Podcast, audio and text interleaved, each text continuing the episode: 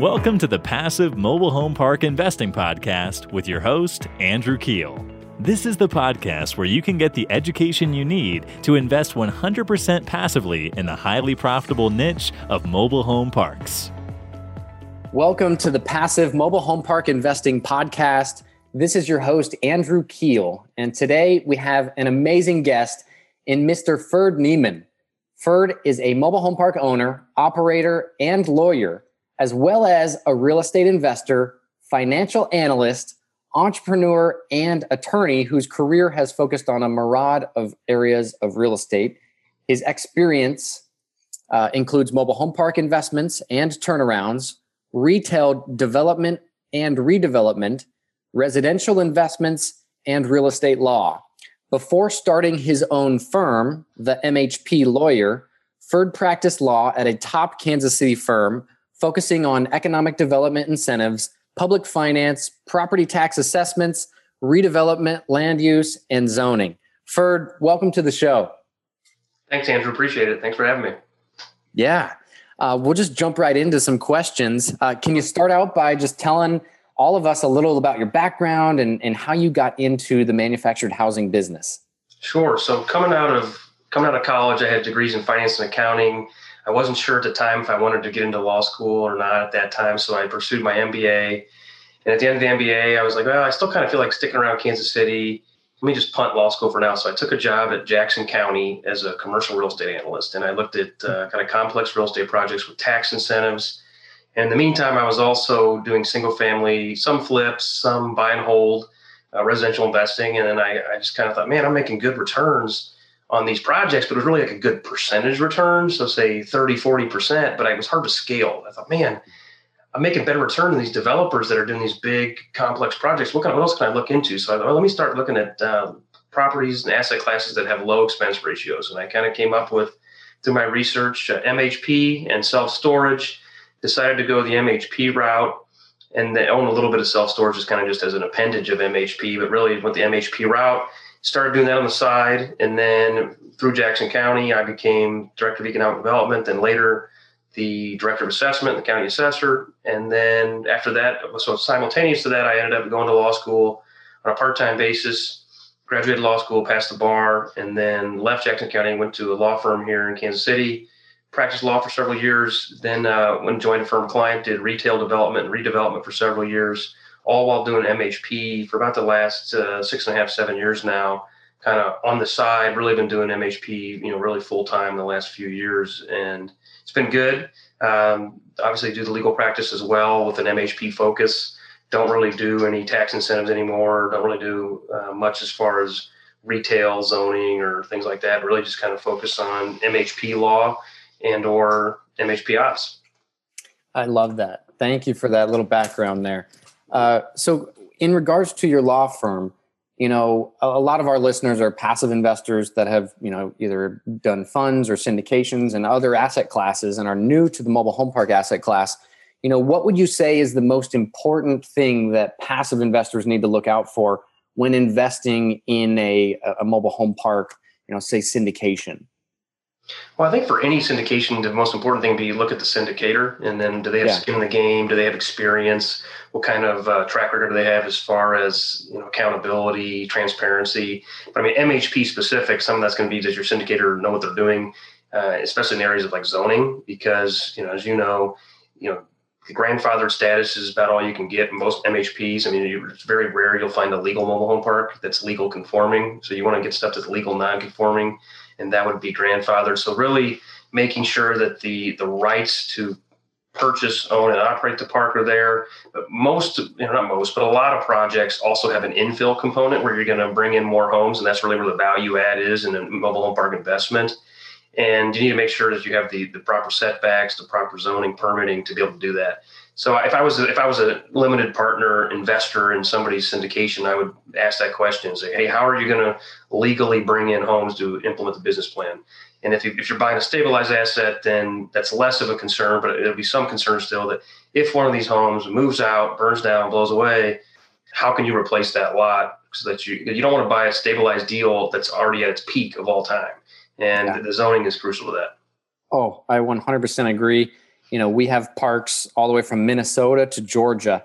And in one of our communities, actually in Nebraska, it is the hardest process in the world to bring a home in. Literally, the city inspector has to drive out and see the home, give his blessing on it, and then if he approves it, then you have to improve the home before it comes in, making sure all the smoke detectors are interlinked and not battery powered, and, and a handful of other things before you can bring a home into the community. And you can't rehab a home on the site because the, the, the city just doesn't allow it. You have to have the home move in ready when it comes in. So we have communities like that. That's at one extreme end. And then you have the complete opposite side where it's like the wild, wild west. And, right. you know, they just let you, you know, you don't even need a licensed installer to install the thing. So it's just uh, crazy how different it could be depending upon the municipality and, and the zoning. So right, and with one one thing there, I mean, I worked in government for five years, so I can tell you, you know, it's it's good for the developer, in this case, the mobile home park owner, to get along with the city or city county government. Yeah. At the same time, it maybe may behoove you to push back.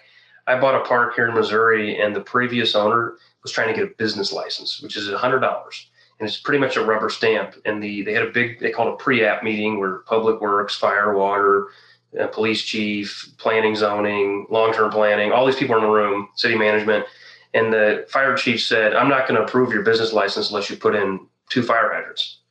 And they had to run fire hydrants run an eight-inch main throughout the park. I saw the invoice; it was four hundred seventy-four thousand dollars. And the guys oh. that sold me the park, they took a bath of like I think they lost a million three and I, I went in to do the similar pre-app meeting, and I went to get my business license, and the fire chief said, "I think I think I'd like to have another fire hydrant." And I said, "Show me in the code where you're allowed to impose that on me." He goes, "Well, it's not really a. It was more of a request." Yeah. And he was, like, "I got the last guys to give me some free stuff." I was like, "They literally didn't push back and paid almost almost a half a million dollars when they could have hired an attorney or just looked it up themselves, and for five hundred bucks would have got they got that rubber stamp."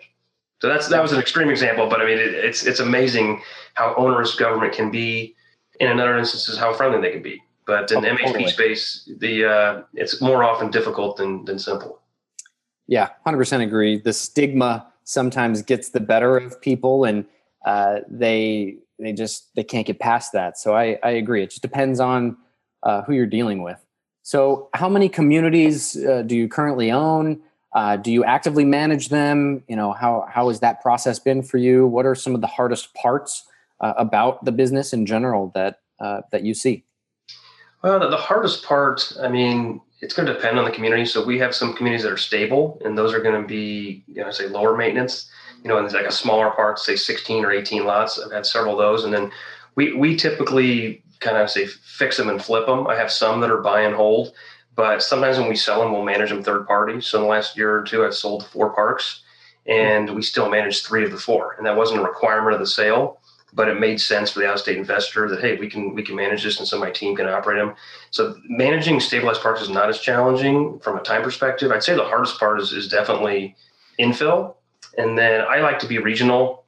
I'm in Missouri here. I mean, Missouri, we're under contract in Nebraska, Iowa, and Missouri now and we have other Missouri and Iowa parks now. Um, I'm looking at a portfolio in Georgia where I'm doing some work on as a lawyer, and then possibly going to end up, you know, being part of the ownership team on that.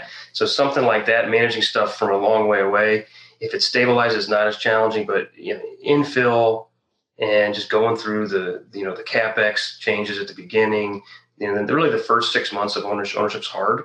So what I've found, kind of what I learned in the retail business was um, once you've got it stabilized, and retail stabilized was really safe because it was safe, at least from a work perspective, because they were triple net leases. People will pay a premium for them. So uh, my business partner had built, I don't remember how many square feet, several hundred square thousand square feet of triple net retail.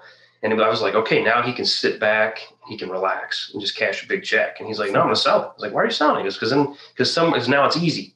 I'll, I'll, I'll, sell somebody else. They'll pay a premium. So it allowed them to have a lean team. So that's kind of the approach we've done. I've done some deals where I'm a limited. I have uh, five or so deals where I'm a limited partner in. I've got you know several, right, a couple dozen where I'm a lawyer on. I've done some brokers work on some. Uh, generally, generally active ownership flipping. I say flipping, renovating a handful at a time, and then some of those will keep forever. But I, I think I've sold. I think the last two or three I sold, and I thought I'd never sell them. So Sure. Um, if, if the, the price is right, the workload's right, um, sometimes we sell. Obviously, there's tax consequences to that as well. But uh, we, we do a blend. I think the hardest part to me is just is just the infill because there's just so much work associated, with, especially here in a state that's a HUD state, and then getting through the sales process. You know, I'm looking at one part now where you know where there's like drug issues and private sewer, and so that'll have a different set of issues where you have bad tenants or bad infrastructure. But those are more. That's not in every park. Where I feel like there's infill in every every park that's got value add. Totally. Yeah. No, I I agree with you there. And how do you manage that? Do you self-manage these? You, you, you have a yeah, team that helps yeah, you with we, that? we, I say self-manage, but obviously, obviously I'm not a one-man band. So my dad's my business partner, and then we've got several full-time employees, and then we've got several. We got lots of independent contractors. Depends on the trade area. And some of them, you know, five or six work by full-time, full-time, meaning 40 hours a week or more, but mm-hmm. they're they're on their own. They can take other jobs. They're independent. And then we've got lots of you know third party pros like you know the, the concrete guy, the install guy, things like that. And then in each park, we either have a park manager or a park greeter, and that could be somebody as low as 75 dollars a month for very basic services like posting notices. To I've got a manager making you know forty five thousand dollars a year. Um, so okay. anywhere in the spectrum, and then you know I'm under contract in another park in the same trade area right now where I would just basically reassign the manager instead of five days, one zero five zero, it'll be three two or four one, and then uh, go from there. But um, and then we've got back office that does the bookkeeping, and we, we use Rent Manager for our bookkeeping and our investor reporting and stuff like that. But we don't hire a third party. I mean, my company takes the management fees, um, if you will, and then you know we oversee. My dad or myself really oversee everybody on the, the payroll. Gotcha. Very cool. Thank you for sharing that. Yeah. So, one thing about Missouri is that, like you said, with the new homes, it's very elaborate. It's a HUD state. You know, site prep is very important. You know, making sure the piers and stuff are the proper depth.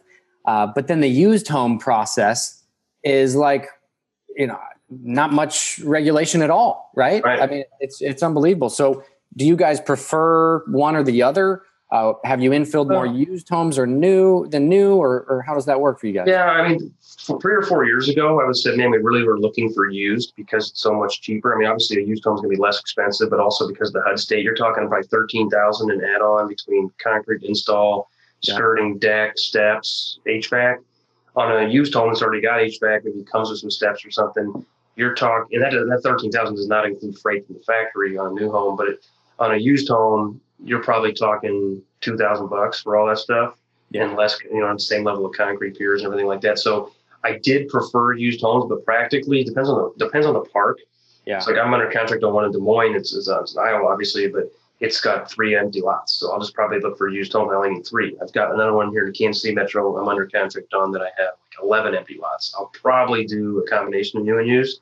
But I had another one here in Missouri where I had 50 vacant lots, and I was like, I'm not going to be able to find 50 used homes easily.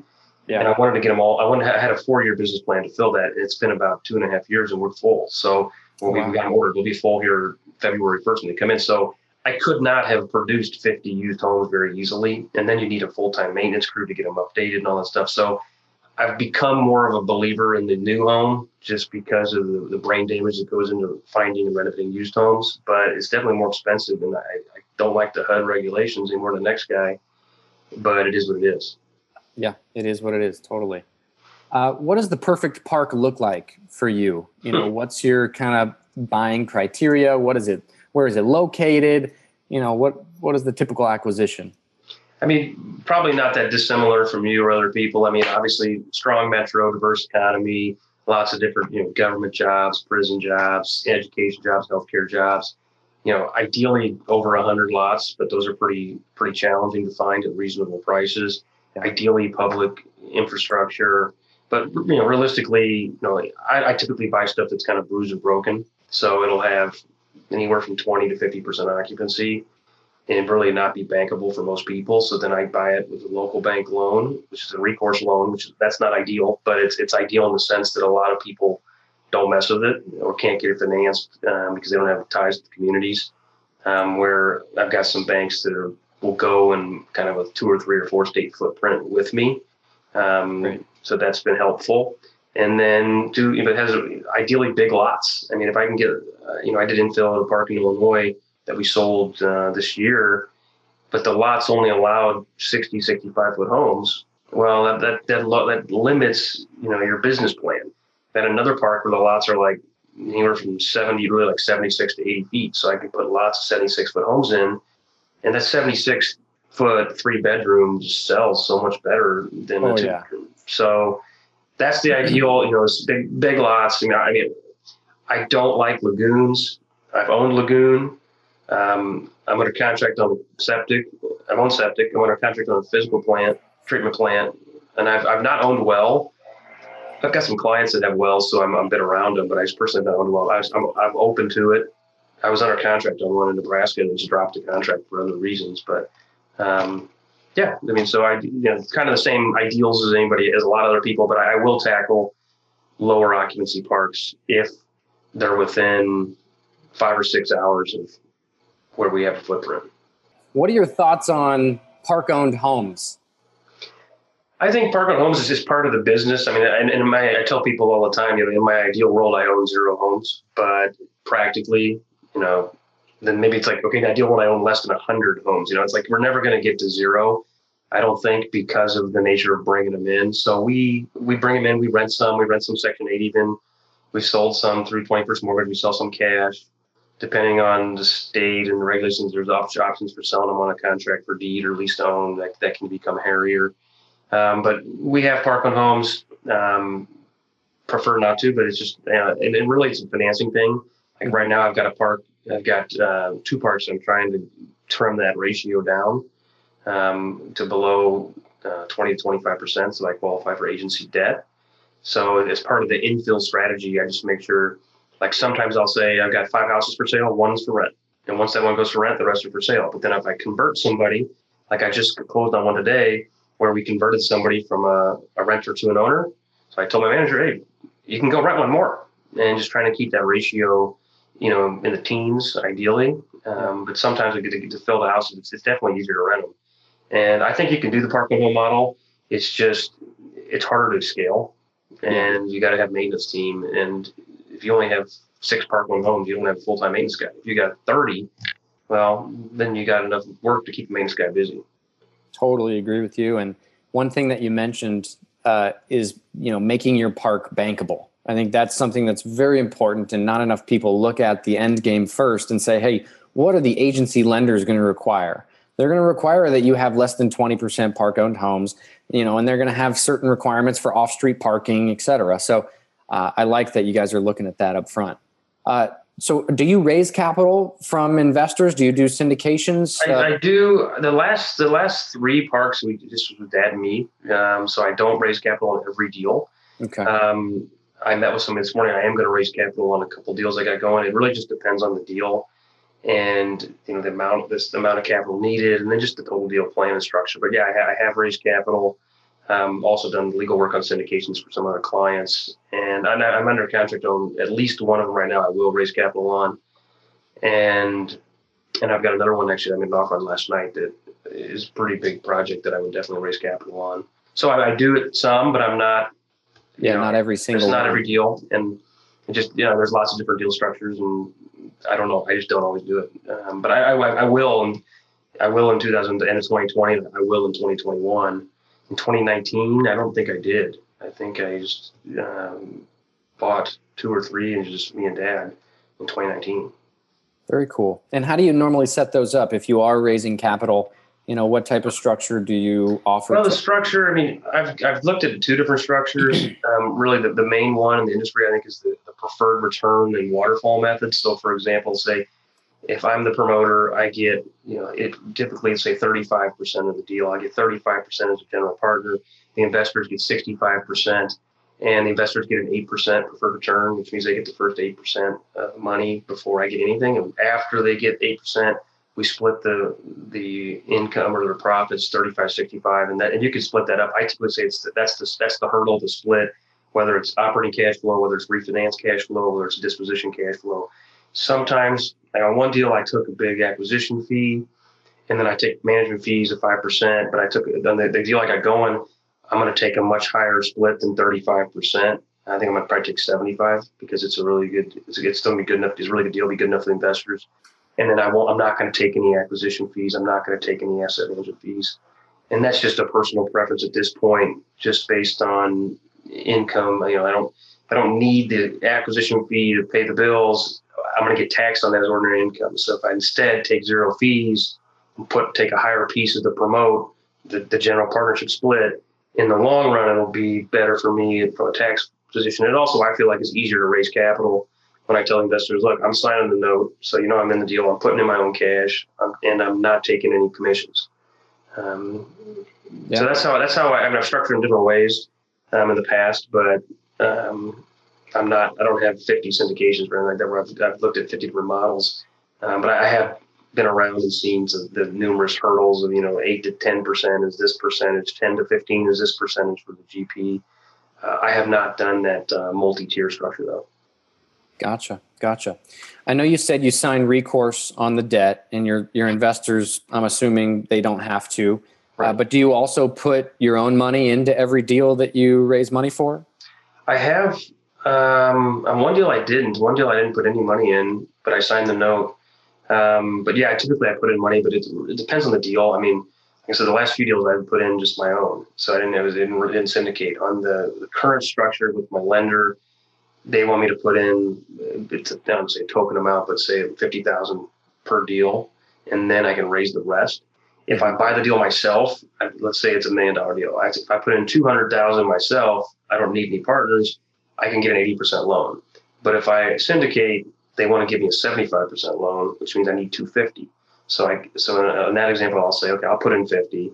I'll sign the seven hundred fifty thousand dollar note personally, and then I'll raise the other two hundred from other people. And then there's obviously more raise for things like capital expenditures, reserves, you know, initial initial operating cash. But um, and that and the one that I'm working on now, I'm not actually taking a fee, so there's no acquisition fee built in. But that that would typically be in the capital raise as well.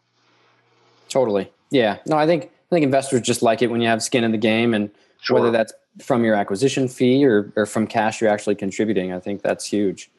Um, so, what is the biggest win that you've had in the business? You know, can you give us a case study uh, that that was your best one to date? Well, I, the one that's the best one to date is it's really it hasn't finished yet, but it's I got I got kind of lucky combination of luck, skill, and uh, the good Lord watching me. But uh, there's a deal that I have like seventy thousand in, and if I sold today, I'd make a million. So uh, in in ten months. So the IRR on that is you know almost incalculable. That was a combination of off-market deal.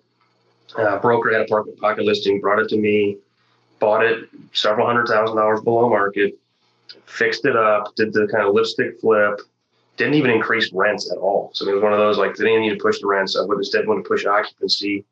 Uh, did a better job of sub meter the water, uh, put in a nice playground, repaved the streets, put in some decor, put in driveways on every single house, including tenant-owned homes, and painted every single house, including tenant-owned homes. Wow! And took the occupancy from 24 out of 52 to we're now at 48 out of 52, and we'll probably be at 52 by the end of the year. We'll be full, and we bought it last December. And it was just wow. dad and me, and got a 100% loan. So put wow. like, like 70k into the capex that I referenced, the minimal capex that I referenced, and it's just the deal's been humming and I'd say pretty close to 100% collections.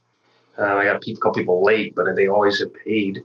We had one person bail, and they immediately refilled the house, and um, it's been so that's gonna. I mean, that's gonna be from a percentage return, and then just really the amount of work I've had to put on that deal is uh, somewhat minimal um, personally. So that's going to be.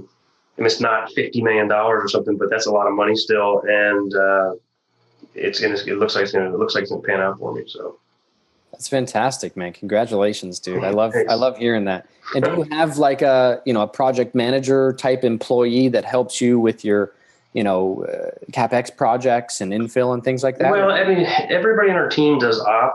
I say operations. Um, that park, we already we had we just hired a good manager, so that was everything we got lucky on. Uh, Hispanic manager and I, I, speak zero Spanish, and a lot of the tenants speak zero English, and this guy is just the best. So Uh, I'm not going to disclose where he's at because I don't want you to steal him. Because uh, as soon as we sell this park, uh, I've already offered him a full time job. He's gonna, I'm gonna, he has a job at a factory too, and does this inside. I'm gonna say, you want to move? You know, so I'm looking for parks within an hour or so where he lives, just because so he doesn't have to relocate. He likes living in his community.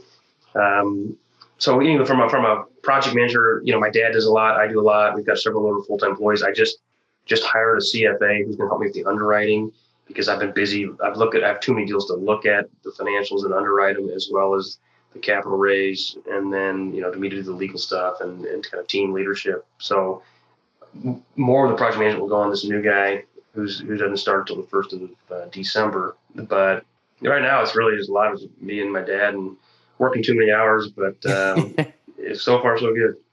That's fantastic, man. I love I love that. Um, so, what would you say is like your value proposition as an operator? What makes you different? What makes you stand out? You know, I always say that our specialty is is the infill process. That is, you know, every operator you talk to, you know, says that that's the toughest part of the business. Right. Uh, so we have our own transport company based out of oh. uh, St. Louis that has helped us kind of overcome that hurdle. Uh, but what what makes you guys stand out and be different?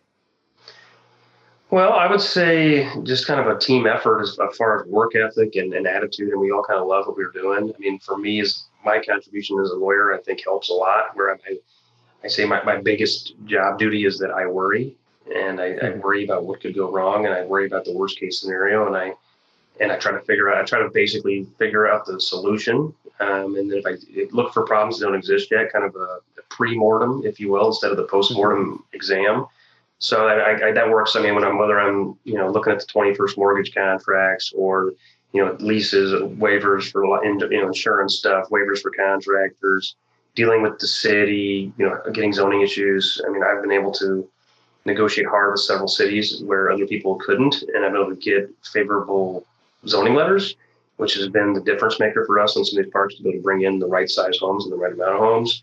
So I'd, I'd say my legal my legal knowledge helps um, but overall, it's just um, you know just really just stepping stepping in the shoe. You know, signing recourse notes. I mean, right now my recourse notes are down, but I mean, there was I was a year ago. I probably had over ten million dollars of recourse notes, so that makes you really watch your stuff really closely.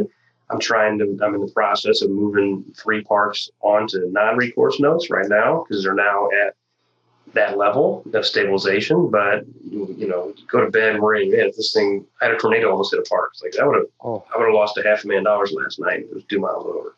So that kind of stuff wakes you up and makes you pay attention. So I think that's kind of one of our, our my value add is that I I am uh, pretty obsessive about you know trying to operate as perfectly as possible. Yeah, that's that's huge. I, I like that. So what would you say has been like your biggest struggle or your your your one park that was like the dud? Uh, and and what were the struggles within that one dud of a one park? One park where we didn't do all the infill. We brought in twenty, and we had fourteen left. We just decided let's just move on and sell it. And we still we still manage that park for the the current owner, but it was really just a kind of a rough and tumble town. Mm-hmm. We went through.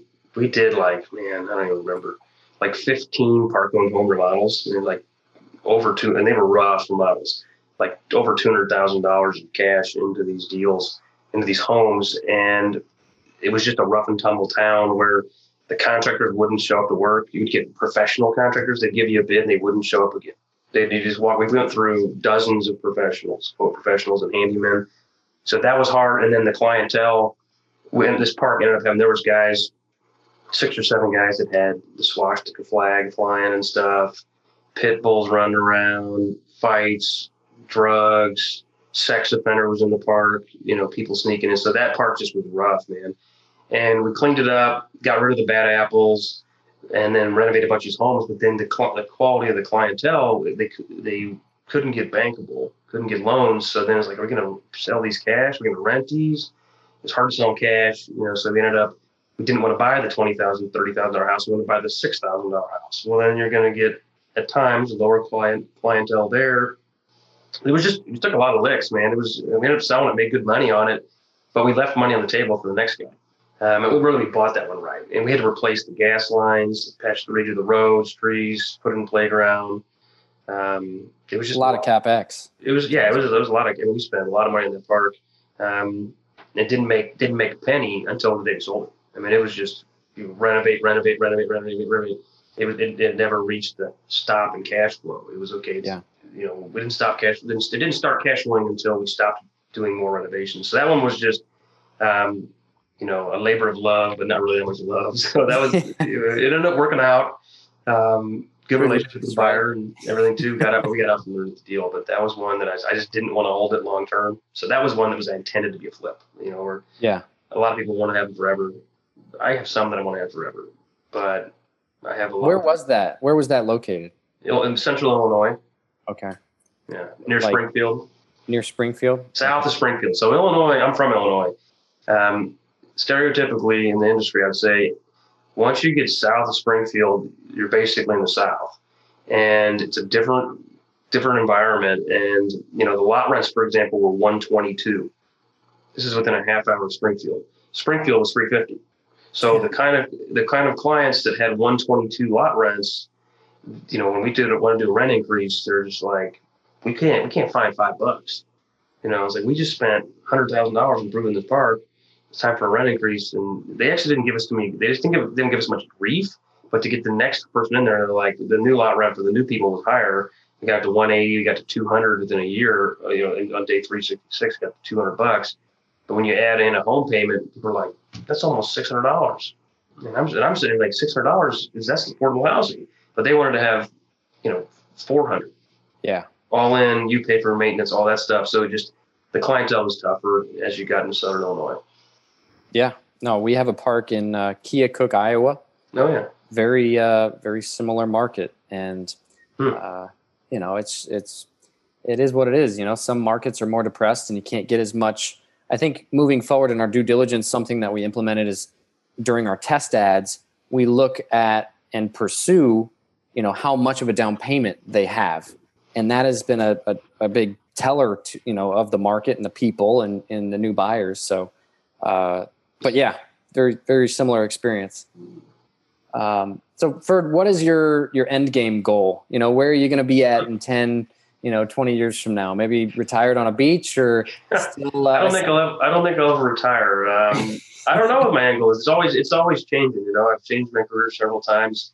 I didn't think I'd be in the MHP space, you know, even this long. I thought it would get bought up by all the big players and all the big REITs, and I was like, yeah, um, maybe I'll just uh, fade off in the sunset and you know coach t-ball or something. But uh, right, you know, over the next over the next several years, I mean, the, the, the goal is to continue to acquire mobile home parks, really do more than I'll buy and hold. Where I've been flipping them more the last four or five years, and then cherry pick and you know I don't know if that number that I'm going to hold is going to be 10 or 20 or 50 I don't I don't foresee myself getting to 100 um, but then also do some some legal services for sure on some of the bigger operators as well and smaller operators and uh. The, I think I plan on staying in the business for a while, but I don't. I just I feel like at some point the fragment industry is going to be there's going to be ten owners, you know, ten big companies, and, and I'm not going to be one of them. So um, we'll see. Um, but that, that's kind of where I feel like it's going to go, and I don't want to be.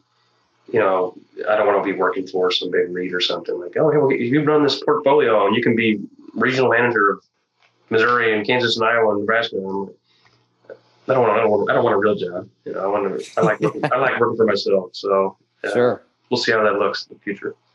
Yeah, totally. Well, uh, is there anything else that you would, you know, like to add value to our listeners with? You know, that you think they should know about uh, the mobile home park industry as as a whole. The only thing I can think of is, you know, I would recommend people, you know, start slow, buy one park, buy two parks, and then actively manage them. I, I, feel like I see a lot of guys now. Some of them are clients. I won't say who, but they'll they'll be like, I bought, I got three deals in their country. I'm closing on all three deals this month. And like, and none of them are within ten hours of your house. It's like, you have no idea how much work this is going to be to infill all these. And there's some guys buying ten parks in the first year and and betting on pro forma cap rates or pro forma lot occupancy and so just I worry, right? So just be conservative in your in your business plan, at least out of the gate, because um, I've seen. I mean, I've, I've bought parts from guys that had the same business plan as me. They just didn't implement it, and they yeah. lost they lost seven figures. You know, so it's you know on a single deal. So just make just you know measure twice, cut once. I guess is the is the, the value added advice I give. Totally, totally, yeah. Experience is is very important in this asset class. Executing projects, I agree. Uh, well, thank you so much for coming on the show and adding value to our listeners. Uh, how can our listeners get a hold of you if they'd like to do so? Well, my, my website is themobilehomeparklawyer.com. My podcast is the Mobile Home Park Lawyer Podcast. My emails, phone numbers are on there. It's, it's Ferd, F-E-R-D, at themhplawyer.com. Awesome. Well, that's it for today. Thank you all so much for tuning in. Thanks, Andrew. Hey, are you getting value out of this show? If so, would you mind please going over to iTunes and leaving the show a quick five star review? I have a goal of hitting over 100 five star reviews by the end of 2021, and it would mean the absolute world to me if you could help contribute to that. Thanks ahead of time for making my day with your five star review of the show.